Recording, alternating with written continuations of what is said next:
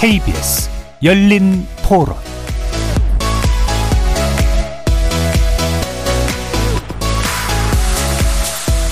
안녕하십니까. KBS 열린 토론 정준희입니다. 오늘 KBS 열린 토론은 미디어 비평 코너 좋은 언론, 나쁜 언론, 이상한 언론으로 여러분을 만납니다.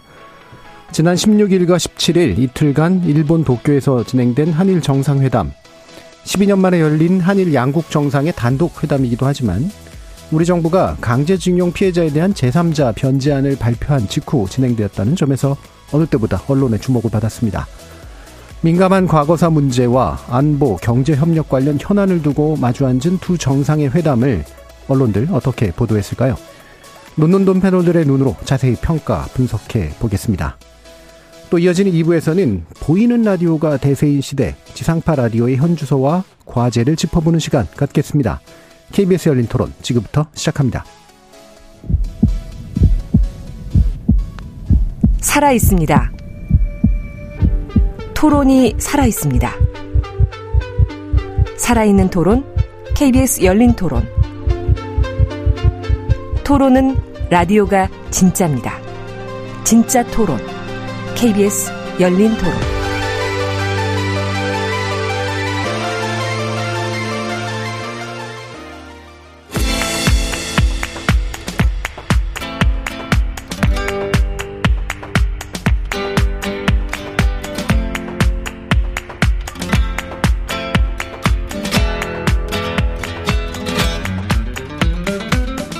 좋은 언론, 나쁜 언론, 이상한 언론?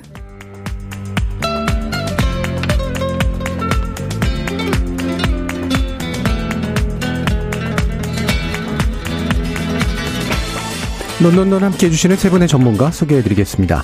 이정훈 신한대 리나스타 교양대학 교수 나오셨습니다. 안녕하십니까. 미디어 정책 전문가 정미정 박사 함께 하셨습니다. 안녕하세요. 민동기 미디어 전문 기자 자리해 주셨습니다. 안녕하십니까. 문자로 참여하실 분은 샵 9730으로 의견 남겨주시면 됩니다. 단문은 50원, 장문은 100원의 정보 이용료가 붙습니다.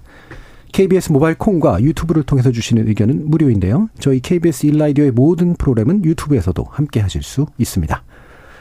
자, 한일 정상회담, 어, 단독으로 이렇게 만나는 거, 어, 아주 오랜만에 일어난 일인데요. 그래서 언론도 굉장히 많은 관심들을 기울였습니다. 일단 나쁜 보도 짚어볼 텐데, 민동기 기자님 맡아주셨습니다.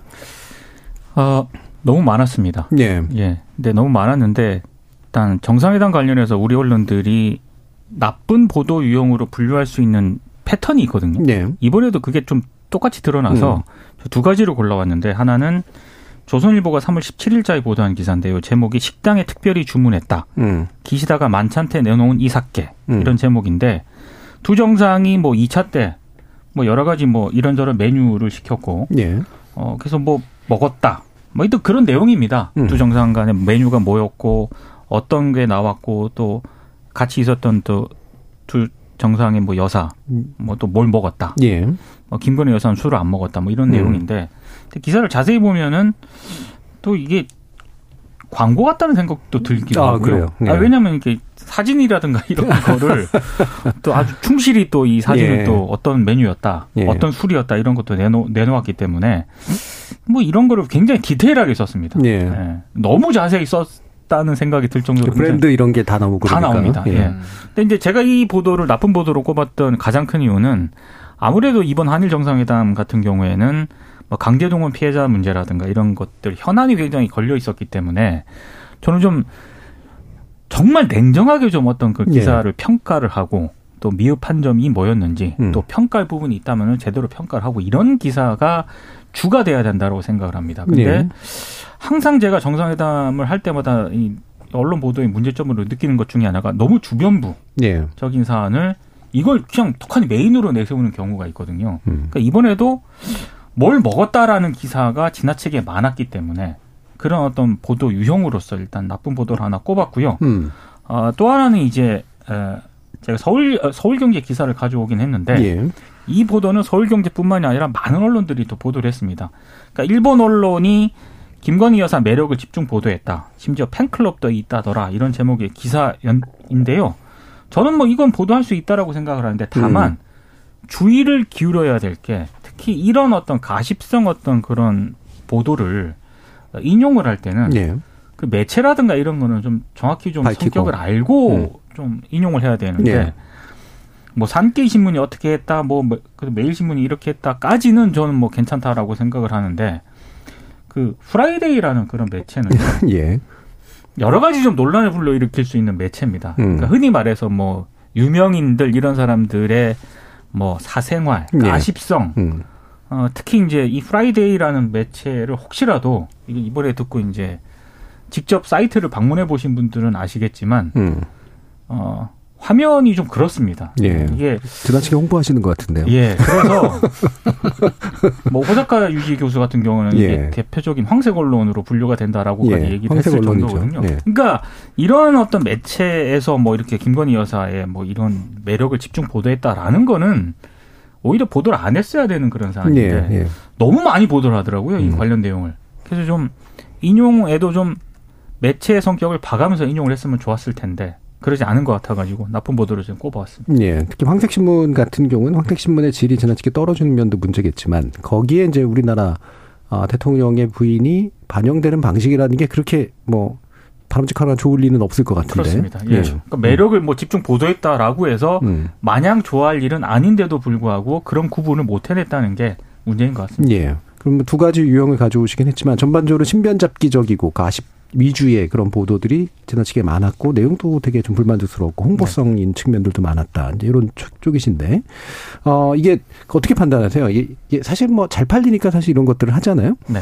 근데 이게 잘 팔- 너무 잘 팔리지만 너무 질이 낮은 걸 너무 많이 해서 문제인 건지 아니면 해야 할 것들을 안 하면서 이걸 하는 게 문제인 건지. 그러니까 저는 이번 한일 정상회담에서 이런 주변부적인 기사가 특히 많았던 이유는 음. 다른 어떤 그런 정상회담이라든가 아, 대통령의 외국 일정과는 또 다른 측면이 있는 것 예, 같아요. 예. 제 개인적인 생각을 전제로 말씀을 드리면 이번 같은 경우에는 정상회담의 성과라든가 이런 게 부각시킬 게 마땅히 없었기 때문에 음, 어, 정상회담을 좀 비판적으로 바라보는 언론들도 있었지만 음. 예.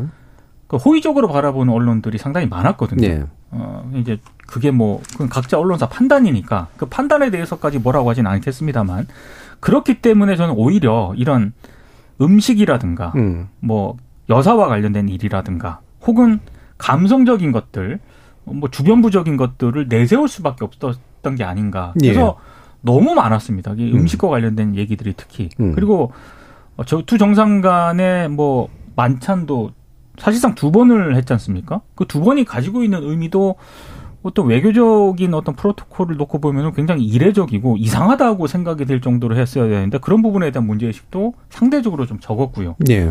뭐 그런 배경이 좀 깔려 있었던 게 아닌가 싶습니다. 예. 그 기본적으로 호의적으로 보도해주고 싶은데 호의적이라고 할 만한 성과가 상대적으로 부족하다 보니 네. 좀더 주변적인 것들로 이제 호의성을 좀 높일 수밖에 없는 그런 한계들이 아마 있었을 것이다라고 짐작을 해주셨어요. 저는 이정훈 교수님 어떻게 보세요? 비슷한 결인데요. 음. 그 그나마 어, 대통령실에서 크게 에, 성과라고 생각하고 있는 그 부분이 어쨌거나 긍정적으로 평가하는 국민들도 있지만 상당수의 국민들이 굉장히 강력하게 예. 부정적인 여론을 가지고 있기 때문에 어, 내심 말씀처럼 어, 이번 방일의 성과를 긍정적으로 바라보는 언론들도 너무 지나치게 그쪽을 좀 이렇게 강하게 보도할 수는 아마 좀 없었기 때문이라고 하는 점도 어, 일정 정도는 어, 동의를 하고요. 어, 그럼에도 불구하고 이게 이제 좀 저는 교수님 둘 중에 하나라고 말씀하시면 전좀 후자 쪽에 가깝다고 봅니다. 그러니까 예. 제대로 된 어, 분석이나 비판이 부재한 상태에서 이런 보도들이 지나치게 많기 때문에 음. 어, 할걸 하고 그렇다고 해서 어 클릭을 뭐 전혀 어 없이 또 산업 언론들이 또 뭐 그걸 너무 또 전혀 못하게 할 수는 또 없는 일이니까 네.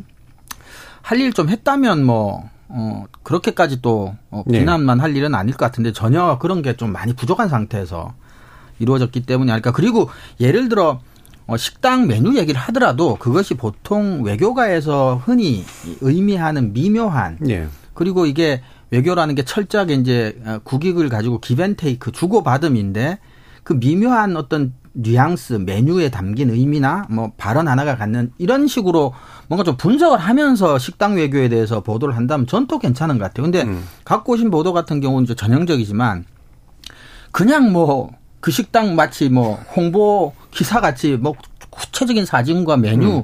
쭉 이렇게 나열하니까 흔히 말하는 식탁 외교 기사로서도 별 예. 가치도 예. 없는 것 같은 예. 맛집 소개 기사에 훨씬 더 거의 예, 그런 음. 거에 가깝고. 음. 정무정 박사님. 저는 그러니까 대통령실에서는 어, 이런 이야기를 긍정적으로 얘기하고 싶었을 수 있다고 봅니다. 예. 근데 하지만 언론이 이것을 긍정적으로 보도하는 것은 저는 여전히 이해가 안 되고요. 음.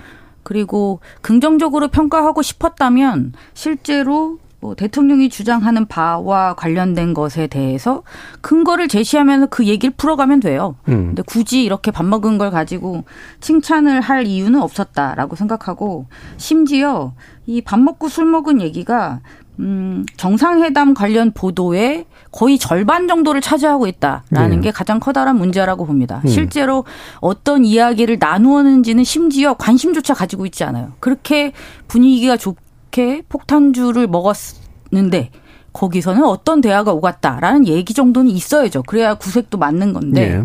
심지어 이 보도에는 그런 내용이 거의 다뤄지고 있지 그렇죠. 않습니다. 음. 도대체 무슨 이야기를 했습니까라는 질문조차도 안 했던 건지 아니면 그것에 대한 답변이 없었던 건지 그러면 질문을 했는데 답변이 없었다는 얘기 정도는 들어갔어야 된다라고 저는 생각하고요.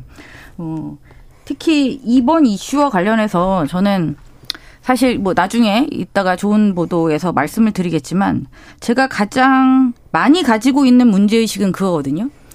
어, 이 관련한 보도에서 가십성 기사를 빼면 철저하게 양립되는 의견이 있습니다. 대립되는 의견이 네. 있는 거죠. 한쪽은 대통령실의 의견을 추종하면서 긍정적으로 평가하는 보도들이 다수가 있고 나머지 한 축에서는 굉장히 비판적인 관점으로 이것을 비, 으, 보도하는 경향들이 있습니다. 그럼 이 두 개는 비슷비슷한 무게로 우리가 보아야 되냐라는 거예요. 예. 저는 절대로 그럴 수 없다고 봐요. 음. 왜냐하면 지금까지 이 한일 정상회담에서 논의됐던 이런 이슈 같은 경우에는 우리가 올바르다라고 믿었던 가치가 분명히 있습니다. 음. 근데 그것을 지금 거의 꺾고 새로운 의견이 제출이 되었다고 보는데 그렇다면 훨씬 더 설득을 하려고 애를 썼어야 되고 네. 그 부족한 논거를 더 자세하고 상세하게 제시를 했어야죠. 음. 근데 그거는 부족하고 단지 대통령실의 의견을 그대로 받아 안는 정도의 수준에 머물렀기 때문에 저는 이를 보도하는 다수의 보도들이 다 나빴다라는 데 동의하고요. 그다음에 이것에 대해서 그래서 비판적인 보도 역시 그냥 좋다고만 보기에는 많이 모자란 부분이 있었다라는 네, 말씀을 도 되게 좀 밀도가 없었다는 그렇죠. 거죠. 네. 하던 얘기를 그냥 음. 되풀이하는 것에 불과했던 거죠. 음, 음. 네, 그 말씀을 일단 네, 드리고 예. 싶습니다. 그러니까 뭐 그 부분이 또 인상 깊네요. 그러니까 기존의 다수가 특히 이제 우리나라 사람들이 다수가 옳다라고 생각하는 가치와 좀 다른 것들을 뭔가를 하려고 했으면 그렇죠.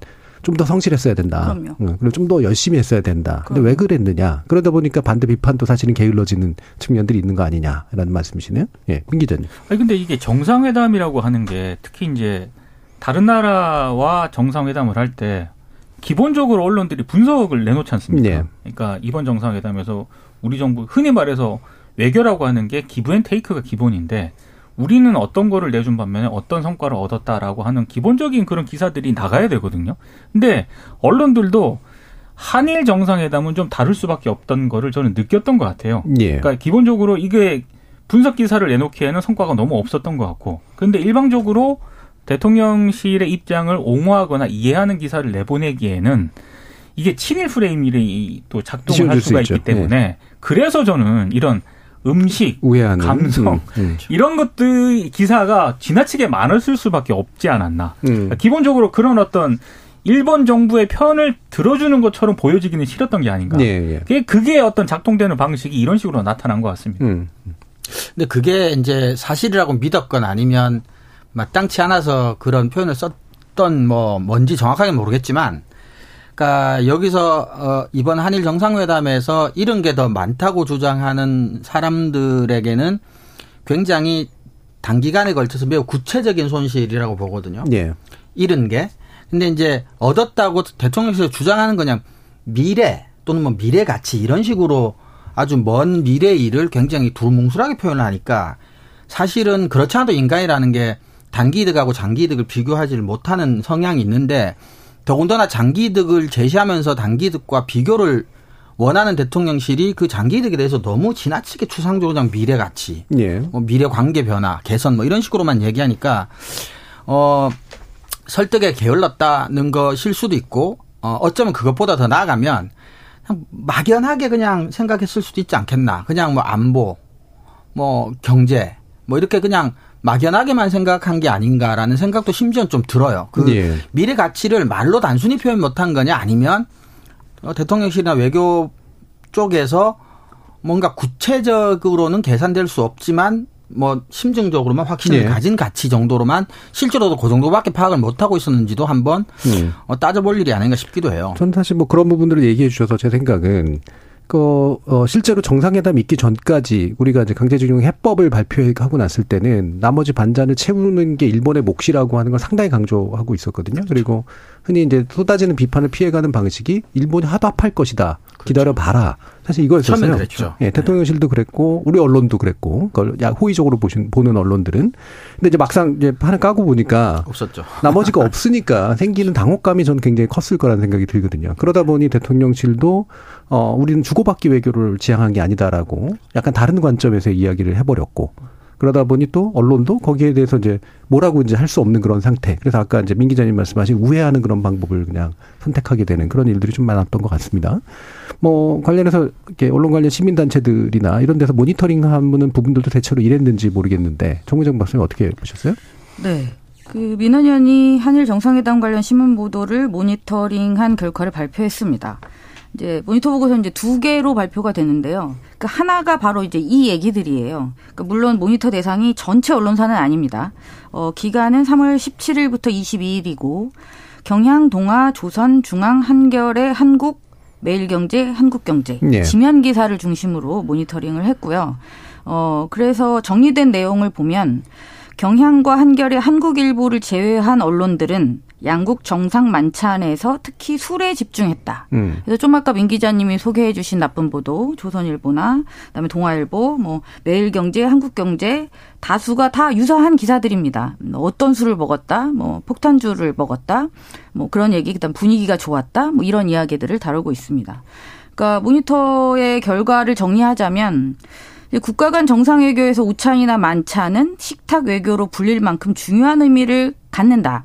하지만 윤석열 정부의 강제 동원 배상안에도 기시다 총리가 명백한 사죄 표명 없이 역대 내각의 역사 인식을 모두 계승한다는 기존 입장을 반복하면서 기시다 총리의 만찬 대접은 의미가 다소 퇴색한 것이 사실이다. 예. 그래서 어, 이런 상황에서 언론이 대통령과 총리가 어떤 술을 어떻게 마셨는지를 상세하게 전하면서 과도하게 의미를 부여하는 것은 본말이 전도되었다는 인상을 준다라고 음. 어, 결론을 내리고 있었습니다. 예. 관련된 모니터링에서 방금 제가 얘기했던 것처럼 언론이 이제 한일 정상회담 전과 후에 비슷한 맥락의 보도가 아니라 이제 맥락을 바꿔버리는 그래 논리를 바꿔버리는 일들이 꽤 나왔던 것 같은데 이종훈 교수님 그런 부분 보셨나요? 네, 음. 그뭐 몇 개 사례를 말씀드리자면 뭐 동아일보, 중앙일보, 한국경제 등이 예.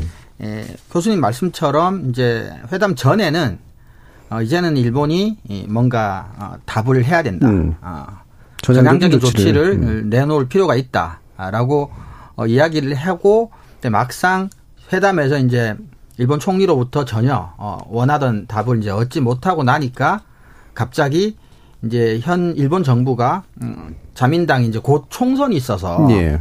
표를 이식해서 아마 그랬을 것이다라고 이제 음. 미루어 또 이해까지 해주는 음. 어, 그런 사설들. 그러나 이제 민원에서 문제 삼고 있는 것은 사실 화답을 해야 된다라고 칼럼을 썼을 때도 이미 어, 일본의 지방선거 날짜는 이미 확정돼 있었다는 그렇죠. 거죠. 동일한 어. 정치적인 조건인데. 그렇죠. 그렇죠. 그런데 그 며칠 사이에 음. 이렇게 태도가 이제 완전히 바뀌는 어, 그런 사설들을 실은 신문들도 어, 꽤 있었고 어, 민원연 입장에서 이제 좀 따갑게 비판을 그렇게 네. 하고 있었습니다. 그렇다면 이제 이런 거네요. 굳이 논리적으로 일관되려면 예전에도 이게 정치적 조건이 그래서 그렇게 우호적일 수가 없는데 과연 일본 정부는 우리에게 맞는 화답을 내놓을 수 있을까? 라고 앞에 사설에서 네. 그렇게 했다면, 했다면 예. 좀 이해가 가는데 네. 그렇죠. 그래서 그럴 가능성과 그렇지 않을 가능성을 좀 따져주든가. 그렇죠. 예, 기자님. 아니 근데 이게 그 기본적으로 언론들도 알 수밖에 없었던 게 네. 그 한겨레 등이 보도한 내용이기도 한데요. 정진석 전 국민의힘 비상대책위원장하고 김석기 전 사무총장이 정상회담 전에 일본을 먼저 갔습니다. 네. 그래서 그 자민당 지도부도 만났고 네. 뭐 일본 쪽에서는 일한 의원 연맹이라고 음. 하니까 그 그렇죠. 관계자분들도 만나서 얘기를 했다는 거예요. 그러니까 일본 쪽의 어떤 가시적인 어떤 그런 호응이라든가 이런 걸 좀 해줘야 되지 않겠느냐. 아 그게 뭐겠습니까? 성의 있는 호응 조처라고 하는 게 계속적으로 이제 요구를 해왔던 뭐 이를테면 기시다 총리가 강제동원 피해자와 관련해서 직접적으로 뭐 언급을 한다던가 예. 아니면 일본 가해 기업들의 어떤 배상 참여라든가 이런 부분들에 대해서 좀 명시적으로 언급을 해달라 뭐 이런 거를 요청했던 거 아니겠습니까? 음. 당시 이제 자민당 지도부는 이게 언론에 보도된 이 공식적인 입장이었는데 일본은 일하는 방식이 step by step 방식이니까 고민을 하겠다 음. 이렇게 답을 했다는 거예요. 근데 결과적으로 기시다 총리가 공동성명이라든가 이런 나온 내용을 보면 전혀 반영이 안 된 거 아니겠습니까? 네. 그러면 저는 앞서 지금 이종훈 교수님이 얘기한 그렇게 쓰면 안 되는 거죠. 사설이든 음. 기사든. 네. 기본적으로 뭘 이뤄냈는가? 그럼 일본 쪽에서는 왜 이렇게 뭐 충분히 예상됐던 내용이지 않습니까? 네. 그걸 설득하기 위해서 미리 갔는데 그 얘기가 없었다라고 하는 거는 태도 변화를 기대하기 어렵다는 거 아니겠습니까? 네. 심지어 총선이 끝나고 나서 어, 지금 뭐 자민당의 파벌 정치지 않습니까? 그 지금 자민당의 다수 파벌은 아베파기 때문에 네. 기시다 총리는 또 소수파예요. 그러니까 음. 총선 결과가 어떻게 될지 모르는 상황에서 더 성의 있는 조치를 기대하기는 더 어려울 것이고 그렇다라고 한다면 언론들의 저런 어떤 태도 변화는 음. 좀 이해하기 어려운 그런 태도인 거죠. 예. 그리고 어, 대통령실에서 이야기하는 것과 대통령의 어떤 정상회담에서의 발언이나 의견에 동의를 한다고 해도 지금 보도들은 굉장히 국익에 반한다라고 평가할 수밖에 없을 것 같은 게 음. 애초에 어, 보수적인 언론들도 그랬잖아요. 그러니까 강제해야 된다. 아, 일본에게서 어떤 식으로 석용이 있는 대답 혹은 호응 뭐 이런 것을 끌어내야 된다라고 했으면 지금 그게 안 보이면 예. 지금 언론들이 더 강하게 푸시를 해야 되는 거죠. 그렇죠. 음. 그렇게 해서 언론과 이 정치나 대통령 이게 좀 맞아야 일본도 그걸 압력으로 인식을 하고 뭔가를 해야 된다. 뭐 태도가 바뀔 것을 기대하진 않더라도 당연히 우리 언론이라면 이전의 태도를 좀 더 강화된 형태로 표현하는 것이 더 적절했다라고 저는 생각합니다. 이건 예. 정말 국익에 반하는 보도 행태라고밖에는 볼수 음. 없을 것 같습니다. 그러니까 이제 그 비슷한 게 이제 일본이 산케이나 마이니치나 유미우리나 이런 데들에서 이제 정상회담을 보도하는 방식하고 비교해면 네. 아 이건 일본 언론이네라고 그렇죠. 느껴지는데 한국에서 한국 언론들이 보도하는 방식을 보면 이게 한국 언론인가라고 느낄 수밖에 없는 측면들이 있는 거죠. 네. 그러니까 기본적으로 지금 일본 언론도 일본 언론을 통해서 어, 한일 정상회담 사이에 어떤 얘기들이 오갔다라고 하는 게 각 단편적으로 보도가 되잖아요. 네.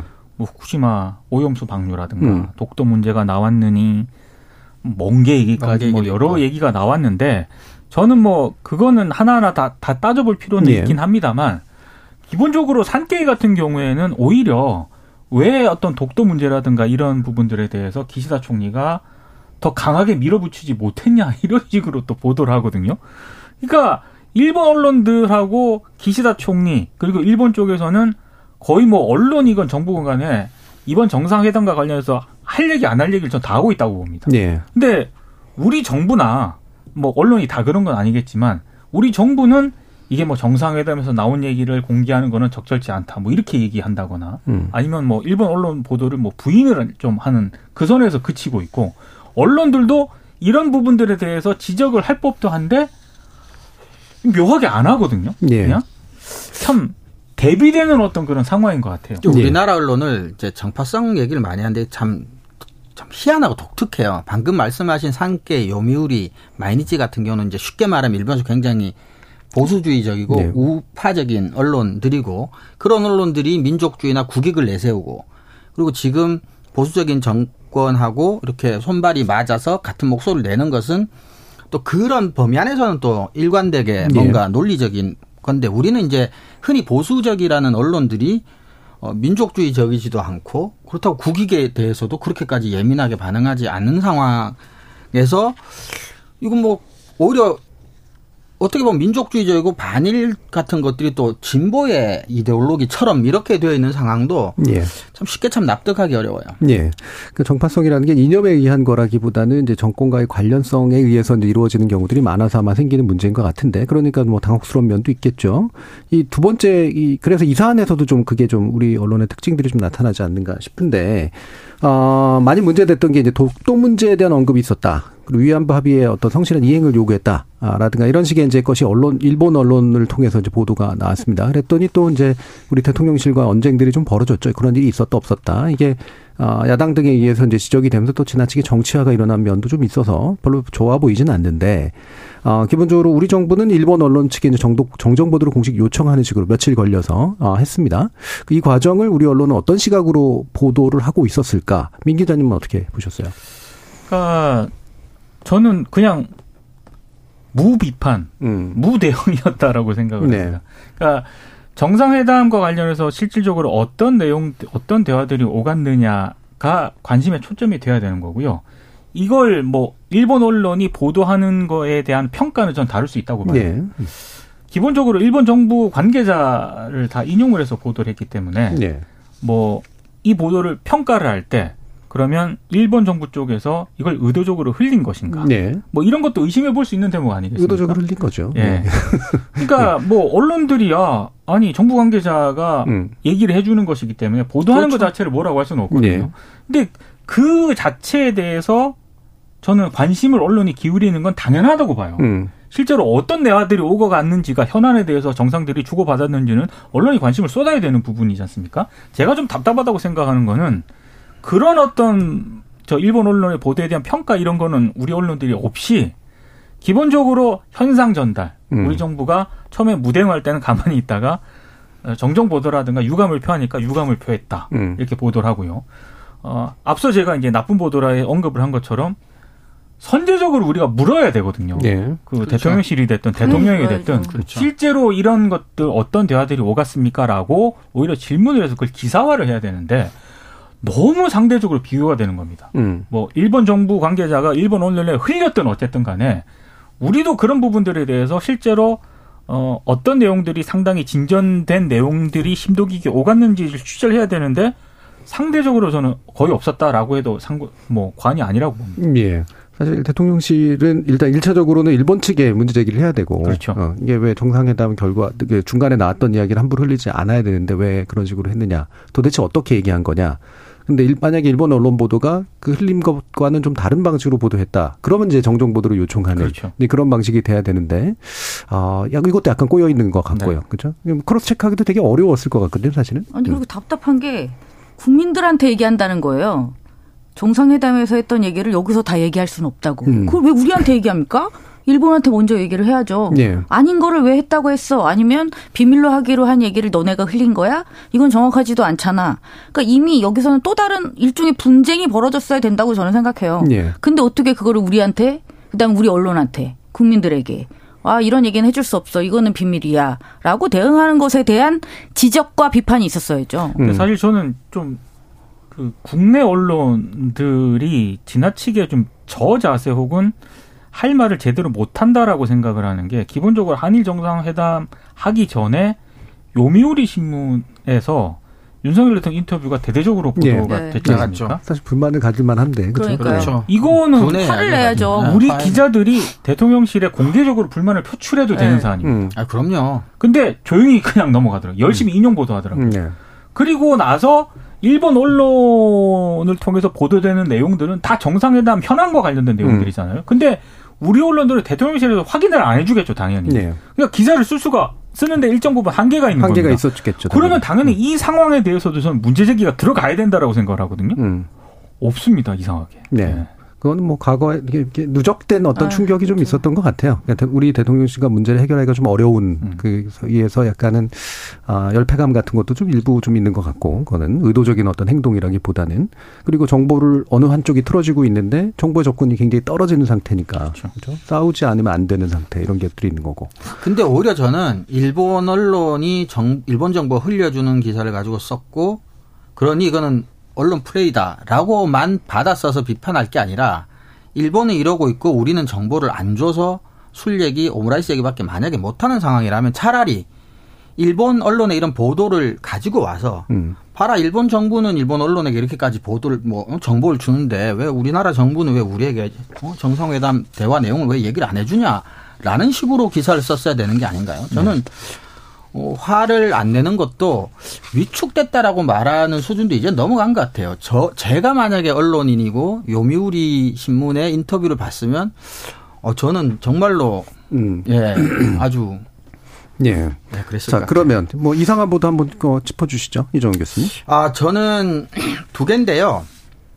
하나는 뭐 동아일보가 단독이라고 하고 그리고 이제 여러 언론들이 또 어, 많이 받았었는데 하나는 이제 그 한일 정상회담 이틀 뒤 일본 TV의 한류 소재 광고라는 제목의 에, 기사인데 내용은 어 일본의 이제 주부가 아, 한국 아이돌에 에, 빠져서 뭐 이렇게 하는 이런 것들을 이제 네. 광고로 삼아서 음. 어, 해필 공교롭게 한일 회담 음, 직후에 이걸 틀었다. 그리고 어, 광고주인 기업이 일본 이제 내수 기업이기 네. 때문에 네. 이런 한류 광고를 한다는 건 상당히 이례적이고 어, 한일회담 직후에 한 거니까 이것도 일종의 한일회담의 긍정적 효과 또는 성과라고 볼 수 있지 않겠느냐라는 뉘앙스로 보도를 한 것이 하나 제가 갖고 있는 이상한 보도고요. 예. 나머지 하나는 조선일보 보도인데 일본 여론조사 보도가 꽤 많았습니다. 거기 이제 정상회담 긍정평가가 65%였다라는 이제 보도인데 저는 이제 첫 번째 보도가 이상한 이유는 뭐 이상하다는 게 뭐 우리가 늘 그렇지만 나쁘게 이상하고 이상하게 나쁜 건데 어 그냥 뭐 시간적으로 앞에 일어난 일은 뒤에 일어난 일에 뭐 무엇이든지 원인이라는 식으로 이렇게 너무 그냥 한일 정상회담을 너무 좋게 포장해 주려고 무리수를 둔 보도가 아닌가. 그러니까 광고라는 게 3일 만에 기획해서 촬영해서 편집해서 내보내는 게 아니잖아요. 사실은 이거는 한일 정상회담과 상당히 몇 달 전에 이미 기획이 됐던 광고일 텐데 그냥 공교롭다고 스스로 얘기하면서 이런 것들을 지나치게 정상회담의 성과라고 하는 것들. 그걸 사, 성과라고 하긴 좀 그런 것 같고. 근데 실제로 일부러 내보내는 시점을 이때쯤으로 했을 가능성은 있어 보이긴 그, 하는데. 그, 있어 보이긴 뭐 하겠죠. 그런데 예. 그렇다고 하면 뭐 촬영을 해놓고 계속 한일 정상회담에서 윤석열 대통령이 어떤 제안을 할지 모르는 상태에서 기업이 계속 가지고 있었다는 얘기인데 그것도 예. 그거는 또 무리할 뭐 크게 수도 있는 거죠. 조금 예. 납득은 안 되고. 제가 볼 땐 취재 능력이라고 봅니다. 음. 찾은 거죠. 열심히. 음. 죄송합니다. 그리고 조선일보 보도가 조금 더 이상한데요. 어, 저는 일본한테 일방적으로 유리한 성과가 있었기 때문에 만약에 일본 국민들이 65%가 정상회담을 긍정평가하는 것은 역설적으로 일본 국민들도 그렇게 생각을 하는 건 아니겠어요? 그러니까 뭐, 뭐가 그렇게 특별한 거냐는 거죠. 그리고, 음. 어, 오히려 일본 여론이 65% 이상이 정상회담의 결과에 긍정적으로 평가한다라는 건 우리나라에서는 굉장히 비판적인 뉴스 소재가 오히려 될 수도 있는 건데 그리고 또 하나는 뭐냐면 다른 많은 보도들은 사실은 같이 이야기를 한게 65%가 회담은 긍정적으로 평가했지만 또한 60% 이상의 일본 국민들은 한일 관계는 별로 변하진 않을 거다. 그대로일 거다. 라고 조사한 결과들이 같이 이제 보도가 되는데 조선일보 보도 이제 그 얘기는 없어요. 그러니까 그 여론조사 결과를 보도하는 거 꽤 많았는데 네. 그 보도의 어떤 목적 내지 보도를 보도를 함으로써 그 여론조사 결과를 어떤 식으로 해석해 주는 패턴 같은 게 좀 있던가요? 아니요. 패턴은 뭐 특별한 패턴은 없고 그냥 음. 일반적으로 전달을 해 주고 어쨌거나 일본 내에서는 이번 회담에 대해서 평가가 좋다. 아, 분위기가 좋다. 그러니까 분위기가 그러니까. 좋아서 일본이 큰 성과를 거뒀다. 그리고 우리도 되게 그래서 큰 성과다. 이것도 있을 수 있고. 일본만 좋았다. 이런 것 수도 있고. 음. 아, 아니요. 그러니까 음. 뭐 그런 식에 대한 얘기조차도 없고요. 예. 그러니까 제가 이상하다고 생각했던 건 어, 어쨌거나 많은 신문들이 일본 내에서 정상회담에 대한 평가가 굉장히 호의적이다라는 보도를 하려면 최소한 음. 지금 말씀하신 것 중에 뭐가 됐든 예. 특히 저라면 당연히 일본 국민들의 절대 다수가 긍정적이라고 평가하는 회담 외교의 결과라고 한다면 음. 일본 국민들도 일본에게만 상당히 유리한 결과라고 느끼기 때문일 예. 테고 그러면 그것을 비판하면서 같이 보도를 하든가 그런 것도 그냥 숫자만 쭉 나열하는데 그나마도 조선일보 기사가 좀더 어, 나쁘게 이상한 건 뭐냐면 저는 사실 이번 정상회담에서 일본의 여론이나 국민들의 반응을 그냥 객관적으로 전달하고만 싶다 하더라도 네. 제대로 전달되기 위해서는 이번 회담은 65%가 긍정적으로 봤지만 또한 60% 정도는 그렇다고 해서 한일 관계가 좋아지지는 않을 거다. 그대로일 거다라는 두 수치를 동시에 놓고 거기를 해석을 해야지 진정한 네. 의미가 있다고 보는데 그냥 이렇게 하는 것은 뭐 어떤 식으로든 긍정적으로 묘, 포장을 하기 위한 의도가 아니라면 뭐별 뭐 특별한 의미도 없고 왜 하는지도 잘 모르겠는 음. 뭐 그런 보도다. 그러니까 굳이 말하면 이제 의도는 잘 파악이 안 되고 예. 그러니까 의도가 좋은 의도일 수도 있고 나쁜 의도일 수도 있으니까요. 수도 중앙은 제대로 된 해석을 해서 보여줬어야 되는데 그렇지 않고 어떤 아리송한 방식으로 왜 이것만 보도했을까? 뭐 그래서 이상하다 이렇게 이제 남을 수 그렇죠. 있을 것 같은데. 그리고 신문마다 조금 다른 게또 이건 뭐 너무 지역 발단적인 걸 수도 있는데 뭐 어떤 신문은 주로 이제 고령층이 긍정적으로 평가를 한 뭐 비율이 높았다는 건데 누구는 또 어느 신문은 한일 관계에 대해서 뭐 노년층들이 부정적인 여론이 더 많은데도 불구하고 긍정적으로 평가했다. 뭐 이렇게 하는 경우도 있고 일본 산케이 신문이 오히려 고령층이 초창기 한류 세대 뭐 한류의 영향을 받은 세대이기 때문에 오히려 젊은 층보다 한국에도 우호적이다. 뭐 그렇게 해석하는 언론도 있어서 뭐 왔다 갔다 해요. 네. 그러니까 저는 이 지금 말씀하신 이 조선일보 이 일 여론의 반전 이 기사랑 이 외신들 보도한 게 네. 진짜 대비가 되는 게요. 음. 뭐 뉴욕 타임스건 뭐 다른 어떤 그 외신들은 어떻게 보냐면 결국에는 윤석열 대통령하고 기시다 총리가 풀어야 할 과제에 집중을 하면서 네. 윤 대통령은 이번 정상회담의 그 성과가 미미하기 때문에 더더군다나 이번 정상회담에 대해서 굉장히 부정적인 국내 여론이 있지 않습니까? 네. 이걸 어떻게 돌파해낼 것인가. 아마 이게 음. 굉장히 큰 숙제로 주어질 것이다. 이런 취지의 보도를 많이 했고요. 기시다 총리 같은 경우에도 조선일보는 뭐 이렇게 상당 부분 뭐 일본 내 여론이 긍정적으로 평가한다고 이렇게 보도를 하고는 있습니다만 기본적으로 제가 아까 쌍케이 신문 얘기를 한 것처럼 일본 내 자민당의 특히 이 극우 쪽에 가까운 아베파 다수파들은 예. 이번 회담도 기시다가 제 목소리를 못 했 못 냈다라고 지금 음. 얘기하고 있을 정도거든요. 그렇죠. 일부러 더 밀어붙이고 있는 거죠. 맞습니다. 그러니까 예. 이또 보수파들, 극우파들을 설득해야 되는 그런 과제가 있기 때문에 예. 두 정상 다 쉽지 않다라는 그런 평가를 예. 정말 그냥 객관적으로 하고 있거든요. 이렇게 음. 냉정하게. 되게 객관적으로 보고 있네요. 그렇게 예. 분석을 해는 게 저는 저널리즘에 음. 맞다고 음. 생각을 하는데 음. 이 보도는 너무 이상한 거죠 지금. 예. 자, 그러면 얼마 남지 않은 시간 동안 좋은 보도 얘기해야 돼서 약간 불행한 네. 느낌이 들긴 합니다만. 자, 좋은 보도 정미정 박사님. 기대하시다시피 그리고 제가 음. 서두에 말씀을 드렸잖아요. 어, 이 이슈에 관련해서 좋은 뉴스가 어딘가에는 있을 거라고는 설마 뭐 이렇게 생각을 하고는 있습니다. 아직도 음. 찾다 찾다 못 찾긴 했습니다만 여전히 있을 거라고는 생각하지만 저는 이제 강조하고 싶은 건 우리가 옳다고 믿었고 그 가치가 맞다고 생각했던 것을 꺾으려면 최소한 좀 더 성의가 있어야 됐고 좀 더 구체적인 논거 제시가 필요했었다. 근데 그런 것들이 없었 없다는 게 저는 안타깝습니다. 네. 그러니까 대립되는 의견의 한 축으로서 이것은 결코 공평하거나 어, 비등한 무게이지도 못했다는 점을 저는 가장 어, 커다랗게 지적을 하고 싶고요. 어, 그렇기 때문에 좋은 뉴스 역시 찾기가 힘든 건 너무 관행적으로 익숙한 이제 반복되는 음. 어, 그런 방식의 기사가 많았기 때문이 있고 또 하나는 나름대로 전문가들 의견을 많이 참고를 하고 취재를 해서 분석적인 기사가 그래도 다수 있기는 했었습니다. 음. 워낙 이슈가 가지는 어, 특성이나 중요성이 있었기 때문이라고 짐작이 되는데요. 그럼에도 불구하고 이 기사가 정말 좋았어요. 라고 소개드릴 만한 기사를 저는 찾기는 어려웠습니다. 음. 어, 그런데 제가 눈에 띄는 기사가 하나 있어서 가져왔고, 뭐 제가 하고 싶은 말이 또 일부 많이 담겨 있었어요. 예. 이 기사는 소개를 해 드렸으면 합니다. 음. 이 기사는 한국일보의 3월 22일자 기사고요. 음. 메아리라는 일종의 이제 칼럼입니다. 음. 제목은 징용해법 1타 강사의 두 장면. 음. 뭐 이렇게 짐 짐작은 가시죠. 그래서 1타 강사는 우리 대통령을 지목하는 것 같습니다. 어, 이 기사는 그래요. 부족하면 제가 더 답변을 해드릴 수 있는데 음. 질문을 더 해주시면 좋겠습니다. 음. 라는 대통령의 우리 대통령의 말로 시작을 합니다. 네. 어 이건 굉장히 어 의미심장한 말이기도 하고 굉장히 적극적인 자세이기도 하죠. 윤 대통령이 회담 성사 과정에 굉장히 관여를 많이 했고 애정을 가지고 있다. 그다음에 이 말은 당시에 어 일본 기자들에게 이렇게 이야기를 했던 거거든요.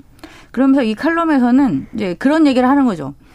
윤 대통령 방문이 어떤 식으로든 일본 국민에게 나름 감화를 준 것은 분명해 보이지만 여기서 이제 안타까운 것은 돌아온 다음에 윤 대통령이 국민들에게 보여줬던 모습인 거예요. 예. 어, 굉장히 늦었다. 국내 여론 설득 노력은 되게 음. 늦었고 국무회의 모두 발언으로 되게 이례적으로 길었는데 일종의 대국민 당화처럼 보여지는 예. 그 20분 연설에서 국민 우려에 대한 이해나 공감을 표하는 발언은 전무하고 피해자를 위한 후속 조치에 대한 상세한 설명도 없고 그리고 우리 여론조사는 일본 내 여론조사하고는 또 반대잖아요. 음. 굉장히 부정적인 평가가 많은데도 왜 일본 기자들한테는 그렇게 다정하고 구체적이고 적극적이었던 태도를 우리 국민과 우리 기자들에게는 보이지 보이고 있지 못하는가라는 부분을 지적했던 음, 칼럼이었습니다. 저는 예.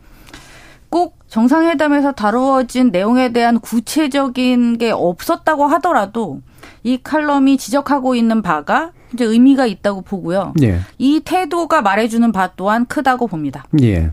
저는 사실 정상회담을 직접 다루는 보도는 아니었었지만 경향신문 뉴스레터에 점선면이라고 하는 뉴스레터가 뉴스레터 종류가 여러 개 있는데 그 중에 이제 3월 12, 15일자 허남설 기자가 이제 아메리카 ありがとう 해가지고 이제 쓴 어, 되게 친절한 내용이 있어요. 근데 이게 말투도 그렇고 그 기존에 있는 경향신문의 다른 또 미국 전문 기자라든가 이런 사람들의 기존 기사들까지 다 가져와서 사실 이 구도는 미국이 이제 사실 상당 부분 음. 만들어가고 있는 구도라서 우리 그렇죠. 대통령의 선택의 폭도 굉장히 좁았을 것이다라고 하는 걸 아주 구체적으로 잘 설명해 주는 이제 그런 기사가 있어서 아 이런 것들은 꽤 그러니까 우리가 왜 지금 이런 막막한 상태에 놓여져 있는가를 이해하게 만드는 데서 음. 상당히 도움이 되더라. 그렇게 아주 전문적인 내용으로만 설명하지도 않았는데도 불구하고 뭐 그런 것들은 굉장히 좋은 시도였다라는 그런 판단이 좀 들었습니다.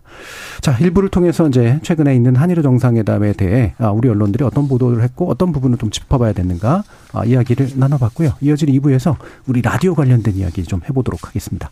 여러분은 지금 KBS 열린 토론과 함께하고 계십니다.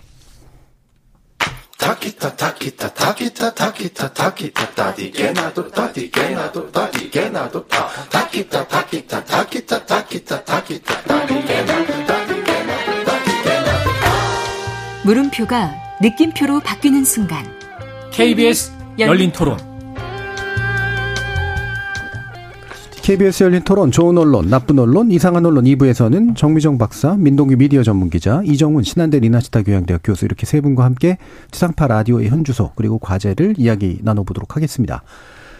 자, 어, 사실 라디오가, 어, 한때 사실 또 몇 년 전까지 이제 시사 라디오가 굉장히 또 부흥하던 그런 시절도 있긴 했었습니다만, 그래서 라디오 자체가 막 완전히 이제 떨어져 있다라고 말하기는 좀 그렇고요.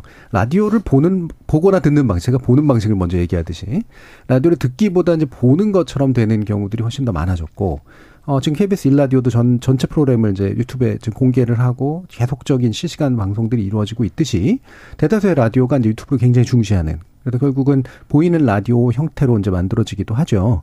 그래서 이런 형태를 어떻게들 좀 평가하고 계신지 한번 간단히 얘기해 보도록 할까요? 예. 이정훈 교수님.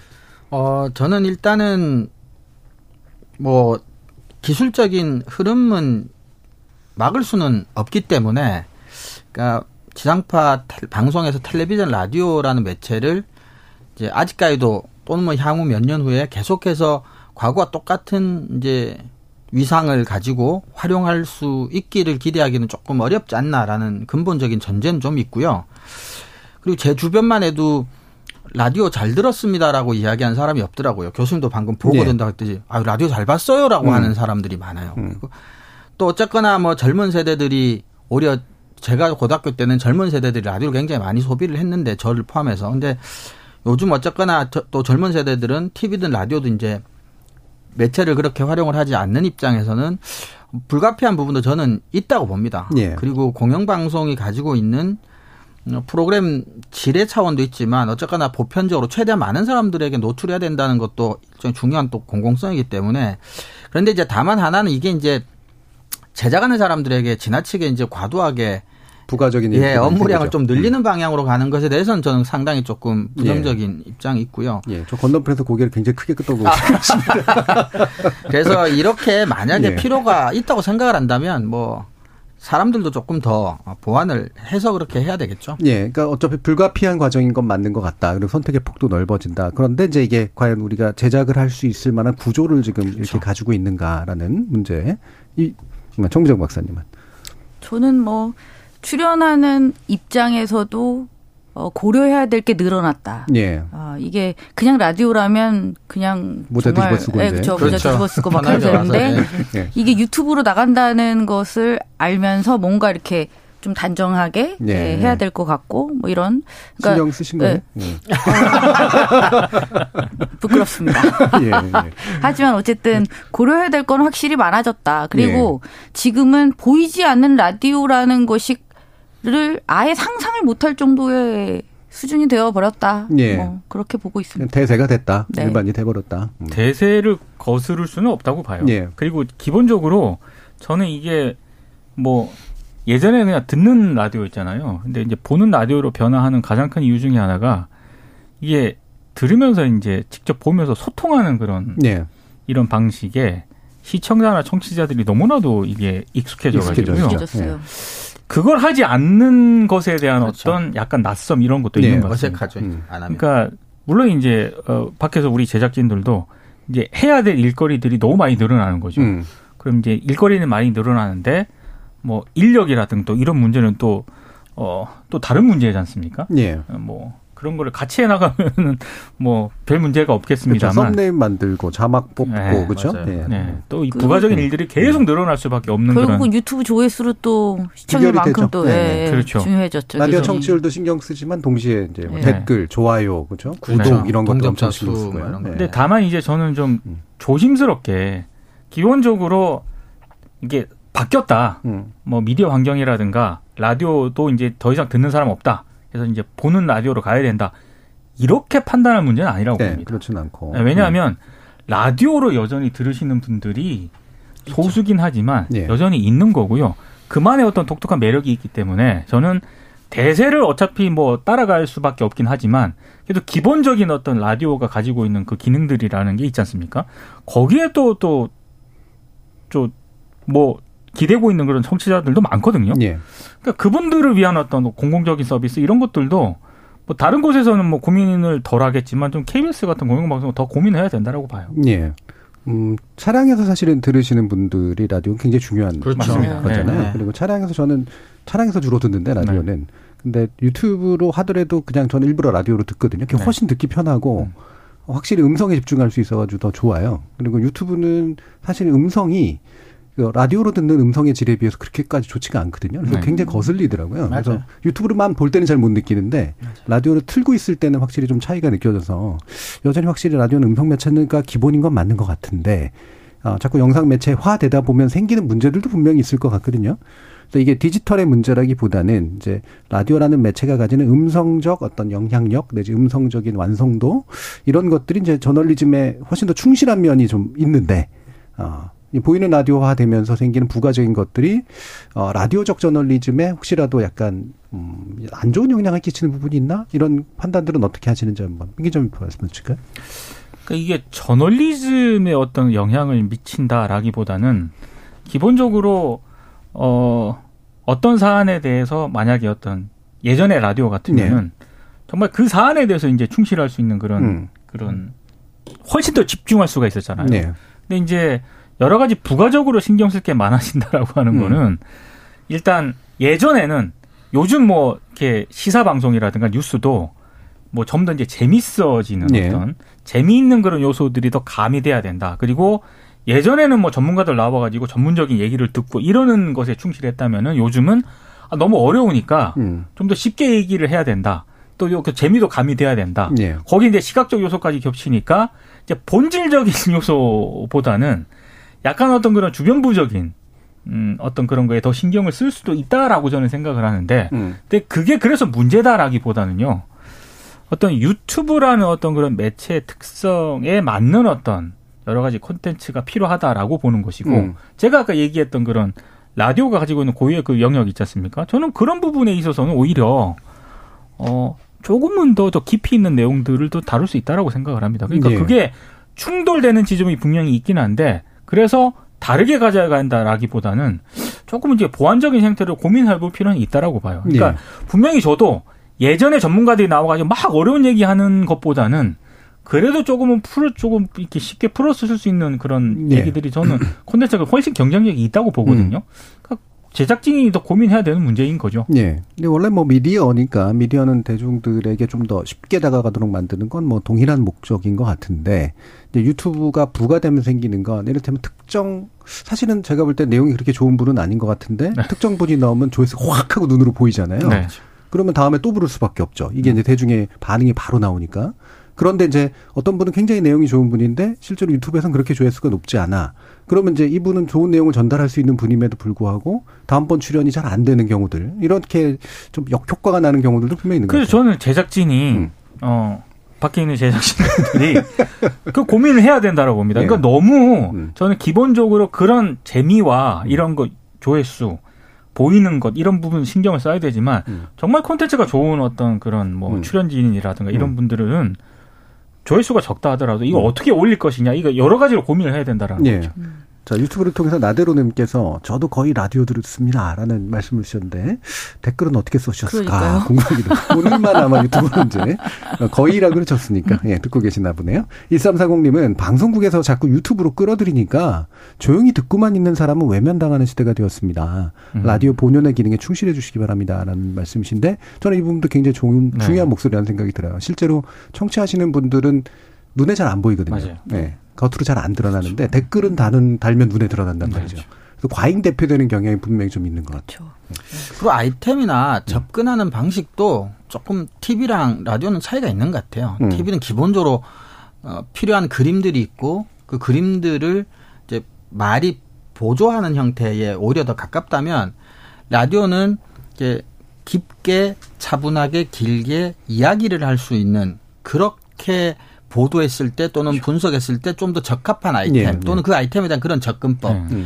이런 쪽으로 좀 특화를 시켜서 그냥 그렇게 이야기하는 매체로서의 라디오를 그냥 하면서 동시에 유튜브로 보여주는 것은 뭐 또 다른 문제인데 라디오가 유튜브로 아예 그 이제 본 말을 바꿔서 유튜브가 본이고 유튜브를 소리만 라디오로 보내겠다는 시까지 가면 그건 좀 다른 차원의 문제가 되지 않나 싶어요. 예. 그 저는 여전히 그러니까 아무리 영상 매체 시대라고 해도 여전히 라디오라는 매체가 가진 강점과 특징은 살아 있다고 생각하거든요. 지금 예. 다들 말씀하셨다시피 어, 호흡 자체가 다르잖아요. 그렇죠. 그리고 장르도 제한적이라면 제한적이기 때문에 좀 더 심층적인 저널리즘을 구현하는데 좀 용이한 측면도 음. 있고 음. 토론을 하는 데 있어서도 더 집중력 있게 좀 더 긴 시간으로 긴 호흡으로 갈 수 있고 그런 강점은 유튜브가 있다고 하더라도 달라지지 않는 라디오가 가지는 장점이다라는 네. 생각을 하는데 유튜브와 결합되면서 이제 단점으로 부각될 수 있는 건 좀 아까 정 교수님이 말씀하신 그거 같아요.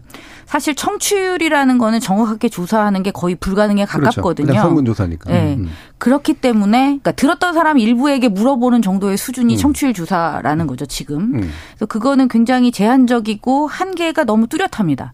하지만 유튜브는 실시간으로 우리가 타 볼 수가 있잖아요. 그렇죠. 그러니까 프로그램을 판단하는 기준이 지나치게 유튜브 기준으로 갈 수밖에 없다라는 예, 것. 예. 근데 유튜브를 기준으로 프로그램을 판단하는 것은 온당한가라고 음. 보면 그거 역시 굉장히 제한적인 정보를 가지고 그냥 일반화해 버리는 거거든요. 음. 그러니까 그거는 음 적절하진 않다. 하지만 이제 방송사의 높으신 분이나 제작진이 거기에 안 흔들리긴 되게 어렵다. 당연히 네. 흔들리죠. 그렇죠. 네. 네. 하지만 굳건하게 가야 한다.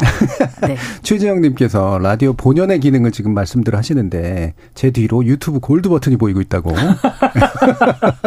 KBS 일라디오에서 굉장히 자랑스러워하고 계십니다. 지금 100만을 달성했다. 더 잘해야 된다. 이런 식의 얘기를 하시는데 라디오를 잘해서 유튜브가 더 잘 되는 뭐 이런 걸 사실은 기대를 그렇죠. 하는 거죠. 네. 그리고 유튜브에서 정회원님께서 라디오나 TV는 그냥 보고 듣는 거지만 유튜브는 방송에 참여할 수 있어서 더 좋습니다. 그렇죠. 유튜브에는 분명히 그런 참여라는 장점이 또 있기도 하죠. 자, 그러면 이게 이 매체가 어떤 걸까를 얘기하는 것도 필요하지만 어 라디오를 최근에 둘러싸고 있는 약간의 또 눈에 보이지 않는 각축 요 부분 한번 또 짚어보면 좋을 것 같습니다. 왜냐하면 Y10이 우리 저희가 이제 다뤘습니다만 어, 조만간 민영화 될 가능성이 상당히 높은 상태잖아요. 그래서 누가 인수할 것인가 가지고 인수전이 물밑에서 굉장히 좀 치열한데 기성 매체인 농화일보가 그 YTN을 인수하고 TV조선이 YTN 라디오를 인수할 수 있다라는 설들이 또 돌아다니고 있어요. 물론 당사자들은 부인하고 있는 이제 그런 상태이긴 한데 아, 실제로 이런 가능성들이 좀 있다고 보시는지 그리고 그게 어떤 의미를 실제로 만약에 실현된다면 있다고 판단하시는지도 한번 얘기를 나눠보죠. 민 기자님. 그러니까 이 내용은 이제 언론 노조 YTN 지부가 음. 공개적으로 일단 이제 이 내용을 공개를 하면서 그러니까 김재호 동아일보 사장이 YTN 인수 계획을 뭐 이를테면 뭐 간부회의라든가 이런 데서 언급을 했다라고 이제 공개적으로 밝혔습니다. 음. 그러면서 이제 이 내용이 이제 공개가 된 건데 사실 이렇게 YTN 지부에서 이 내용을 공식적으로 밝히기 전에 언급을 하기 전에 흔히 말해서 있었잖아요. 정보지 등을 중심으로 예, 예. 이런저런 얘기들이 막 오갔거든요. 후보들이 좀 있었죠. 음, 그렇습니다. 그래서 이제 했는데 이 일단 YTN 지부의 이런 어떤 공개적인 언급에 대해서 동아일보 쪽에서는 전혀 사실 무근이다. 음. 이게 일단 공식적으로 부인을 한 그런 상황이고요. 어, 실제로 이 구체적으로 나왔던 얘기는 YTN이 지금 일단 공기업 지분을 매각을 음. 지금 공식화하지 않았습니까? 그래서 일단 YTN을 누가 인수할 것인가가 초미의 관심사였는데 여기에 이제 동아일보가 뛰어들었고 또 YTN 라디오라는 그런 매체가 있잖아요. 이 음. YTN 라디오는 TV조선이나 조선일보 쪽에서 상당히 관심이 있다라는 그런 내용이었는데 이걸 YTN 지부가 공식적으로 얘기를 했습니다만 동아일보는 우린 인수할 계획이 전혀 없다라고 일단 얘기를 했고요. 다만 TV조선이나 조선일보도 언급이 되긴 했습니다. 특히 네. 라디오 문제와 관련해서는 그런데 묘하게도 아무 말도 안 하죠. TV조선과 음. 조선일보 쪽에서는 뭐 가타부타 가타부타 전혀 얘기가 없습니다. 조선일보는 침묵하고 있죠. 음. 계속 지금 여기 공식 정식적인 입장이 없기 때문에 일단 동아일보가 공식적으로 밝힌 내용에 따르면 아 동아일보는 인수 계획이 없다. 일단 그 공식적인 입장을 그대로 믿는다면은요. 음. 반면에 이제 YTN 라디오 같은 경우에는 아직 그 가능성이 남아 있다고 봐야 되지 않을까 싶습니다. 예. 예. 음. 음, 정미정 박사님. 어떻게 될까요? 음. 저는 그게 그냥 그 지나갈 네, 문제는 분명히 네, 아닌 것 같아요. 상당한 가능성이 있다고 네, 봐요. 네. 일단 라디오는 음. 지금 지상파기 때문에 네. 이거는 이제 조선일보, 동아일보 이제 신문이 지상파를 소유할 때는 일단 상당한 장애가 상대한 있죠. 장애가 있기 음. 때문에 상당한 정도로 우회하는 방법을 일단은 네. 뭐 찾아내야 될 거고 컨소시엄을 짜겠죠. 네, 자회사나 뭐. 분할 출자나 뭐 이런 그런 식으로 해야 될 음. 테고요. 어 근데 뭐 굳이 어? 좀 돈이 되지 않는 라디오를 왜 그렇게 할까라고 생각은 충분히 할 수 있을 것 같은데 근데 저는 뭐 조선일보나 동아일보가 뭐 라디오를 탐낼 수 있다고 저는 봅니다. 사실은 당장 그게 돈이 되고 안 되고를 떠나서 사실은 조선일보 동아일보가 종편 진출하는 것부터 쭉 생각해 보면 저는 일종의 종합 매체 기업 같은 걸 만들려고 하는 게 아닌가. 그렇죠. 예, 신문, 잡지, 방송, 예. 이제 라, TV, 라디오까지 갖추면 복합 미디어 그룹을 예, 복합 미디어 그룹으로 지향하 고 또 그것들이 라디오 자체만 갖고 뭐 사양 매체도 아니다라고 판단하기보다는 또 매체를 복합적으로 종합적으로 갖췄을 때 갖출 수 있는 시너지 효과 같은 것도 충분히 예상할 수 있기 때문에 어뭐 동안은 또 그렇다 치더라도 조선은 지금 뭐 공식적으로는 반대도 뭐 안 하고 있기 때문에 어 저는 뭐 노릴 수는 있지 않겠나. 예. 뭐 물론 사견입니다만 그런 생각은 듭니다. 예. 그러니까 기존 지상파 방송사는 이제 라디오가 일종의 약간 계륵처럼 느껴지는 면이 있잖아요. 그렇죠. 버리기는 아깝고 가지고 있으면 부담스럽고 돈이 이제 들어가 계속해서 투여가 되는 24시간 돌아가야 되니까. 그런데 또 이, 이쪽에서 이런 것들을 가지는 걸 보면 또 솔직히 좋아하지는 않을 것 같고 경쟁이 또 이상해지는가. 그렇죠. 근데 이제 음. 이제 언론계에서 음. 아침 라디오 시사 방송이 가지고 있는 굉장히 메리트가 있거든요. 상당한 영향력이 있죠. 장점이 예. 있습니다. 예. 그리고 어, 대략적으로 뭐 예전에 종이 신문을 보는 비중은 점점 줄어들고 있고 그리고 텔레비전 뉴스의 시청층도 과거에 비해서 많이 좀 약해지고 있지 않습니까? 네, 네. 그런데 뭐 광고 문제는 별도로 논의를 하더라도 아침 라디오 시사 방송이 가지고 있는 그 영향력은 일단 기자들도 상당히 거의 다 듣고요. 음. 뭐 기사를 쓰기 위해서 체크를 해야 될 정도로 그리고 출퇴근하면서도 많은 분들이 여전히 아침 라디오 시사 방송을 듣거든요. 네. 그게 가지고 있는 상당히 장점에 종편사들이 저는 관심을 기울일 수밖에 없다고 보고요. 특히 TV조선 얘기가 계속 나올 수밖에 없는 게 TV조선은 어 일단 메인 뉴스도 과거에 비해서는 시청률이 네. 상당히 상승을 했고 그리고 어 예능이라든가 이런 면에서도 이제 어느 정도는 두각을 상당히 좀 음. 나타냈거든요. 근데 가장 약한 부분이 아침 라디오 시사 이쪽입니다. 네. 음. 라디오라는 매체가 없기 때문에 그래서 아마 계속 TV조선이라든가 이런 음. 얘기가 나올 수밖에 없는 예. 배경이 됐다고 봅니다. 지금 이제 그 일간지 계열의 종편은 라디오가 굉장히 매력적인 그렇죠. 거죠. 그것까지 갖고 있으면 상당한 파급력을 만들어낼 수 있으니까. 그럼요. 예. 사실 초창기 때 힘들 때 자리 잡게 만들어준 게 이제 미국의 사실은 정치 라디오 이런 것들 예. 좀 모델로 그런 시사 프로그램 많이 그렇죠. 만들지 않았습니까? 네. 시사 토크 라디오. 음. 사실은 시사 토크가 라디오가 또 나름대로 또 최적화된 매체거든요. 네. 만약에 이건 개인적인 뭐 그냥 상상입니다만 TV조선이 라디오를 만약에 인수를 해서 어 아이덴티티를 정체성을 그렇게 가지고 간다면 저는 종편이랑 라디오랑 뭐 굉장한 시너지를 자체적으로는 뭐 충분히 예상해 볼 수 있다고 저는 생각을 합니다. 예. 그 시너지는 어마어마하게 클 텐데 저는 제가 상상하고 있는 예를 들어 TV조선이 어, 라디오를 한다면 와, 저는 누가 나올지도 알 수 있을 것 같습니다. 그럼 저는 다 예, 편성할 네. 수 있습니다. 프로그램, 네. 뭐 저희 한번 해볼까요? 짜볼까요? 네. 저쫙 짤 수 있습니다, 네. 지금. 근데 쭉 네. 짜다가 중간 중간 이제 트로트 좀 하고 하면은. 그게 되게 중요하죠. 예, 주 시청자층과 라디오 청취층이 사실 또 연령대적으로도 조금 네. 근데 이게 이제 괜찮을 것 같은데. 보도 전문이니까 YTN이 뭐 뭐라고 할까요? YTN 라디오가 혹시 편성 제한이 있는지까지는 제가 지금 잘 모르겠네요. 라디오는 예, 그렇죠. 보도 전문 채널 형식으로 돼 있는 게 그, 아니라 그게 아니니까 TV가 그런 거니까 그죠? 네. 지상파 네. 라디오니까 네. 설령 보도 전문이라더라도 시사 토크쇼 하는 데는 전혀 뿐만 아니라 여러 가지 음악이나 뭐 이런 거 네. 충분히 네. 가능하죠. 네. 네. 아주 종합 편성 채널이에요. 예, 라디오는. 저 같아도 사고 싶을 것 같습니다. 예. 그러니까 기본적으로 이제 YTN 전국 언론 노조 YTN 지부 쪽에서는 이런 뭐 동아일보라든가 TV조선이라든가 이런 이제 의혹을 제기를 하는 거죠. 네. 기본적으로 YTN의 어떤 그 공기업 지분이 가지고 있던 이 지분을 민영화하는 작업과 함께 음. 이런 얘기들이 나오는 이유가 결국에는 어떤 뭐 대통령실이라든가 정권의 핵심부에서 어 예전에 이제 종편을 이제 출범시킬 음. 때 이명박 정부에서 음. 어, 상당히 음. 특혜를 주면서 출범을 했던 것처럼 네. 이번에도 YTN 어떤 그런 민영화 배경에는 종편사들에게 YTN의 뭐 TV라든가 음. 아, 라디오를 일정 부분 이렇게 정책적으로 좀 특혜를 주는 그런 네. 차원에서 혹시라도 진행되고 있는 것은 아닌가. 음. YTN 지부가 어, 기자회견 등을 통해서 제기한 어떤 맥락은 그런 맥락도 있는 것 같습니다. 예.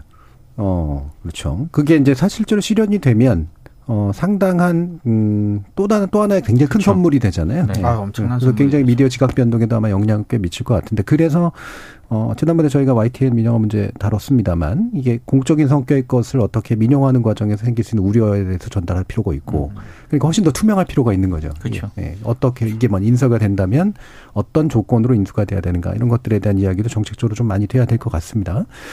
자, 그런데 이 부분 그럼 이제 짚어보도록 하죠.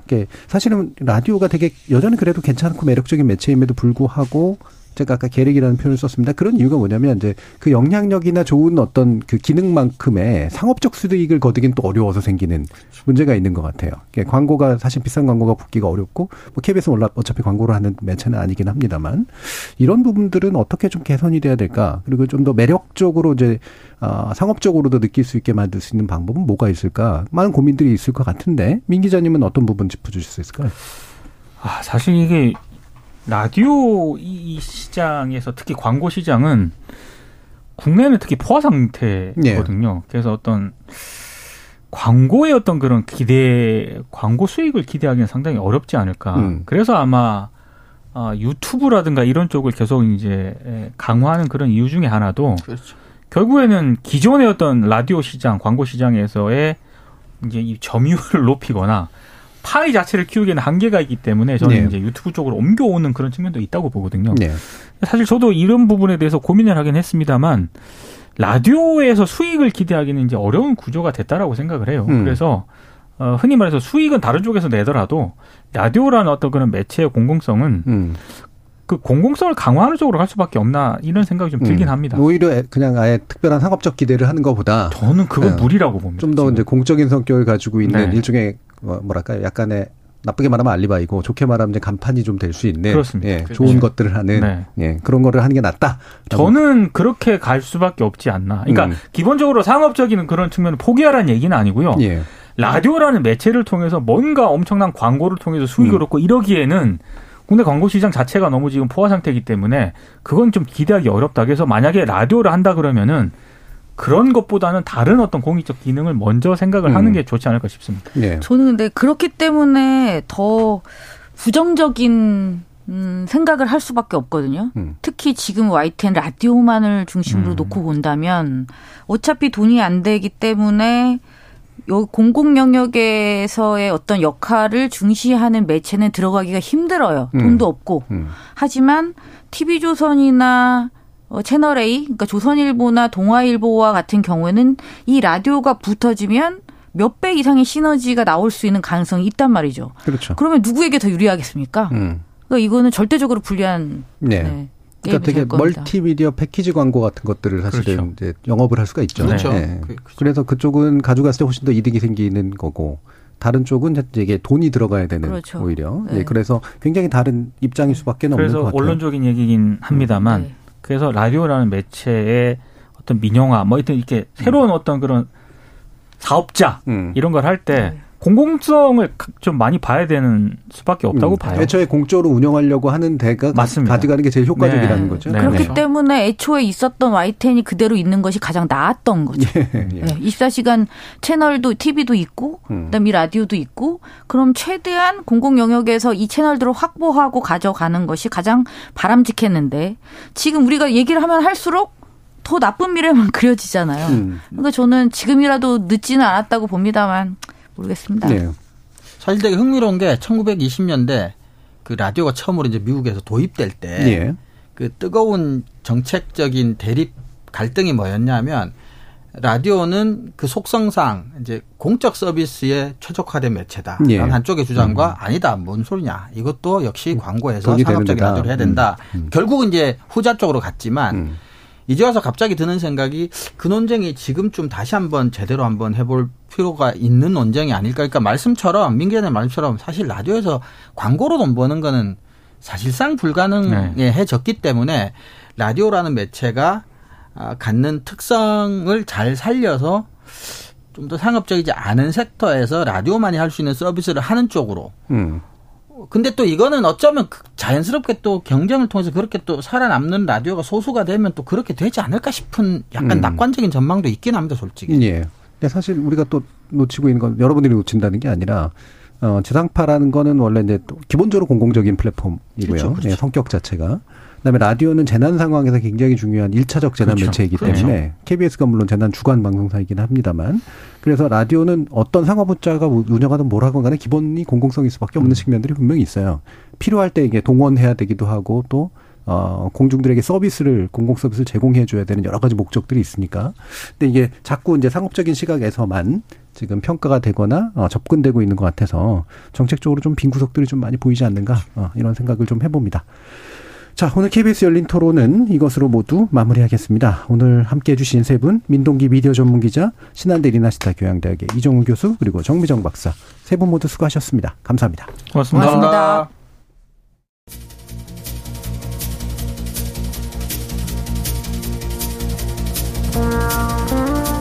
비디오가 라디오 스타를 죽였다. 아마 기억하시는 분들 많을 텐데요. 영국 그룹 버글스가 1979년에 발표했던 노래죠. 텔레비전과 같은 영상 매체의 등장이 라디오 같은 음성 매체를 압도하게 된 현실을 묘한 분위기로 전달했던 노래입니다. 그로부터 약 40여 년이 지난 지금 과연 라디오 스타는 정말로 사라진 걸까요? 참여해주신 시민 논객 여러분 감사합니다. 저는 다음 주 월요일 저녁 7시 20분에 다시 찾아뵙겠습니다. 지금까지 KBS 열린 토론 정준이었습니다.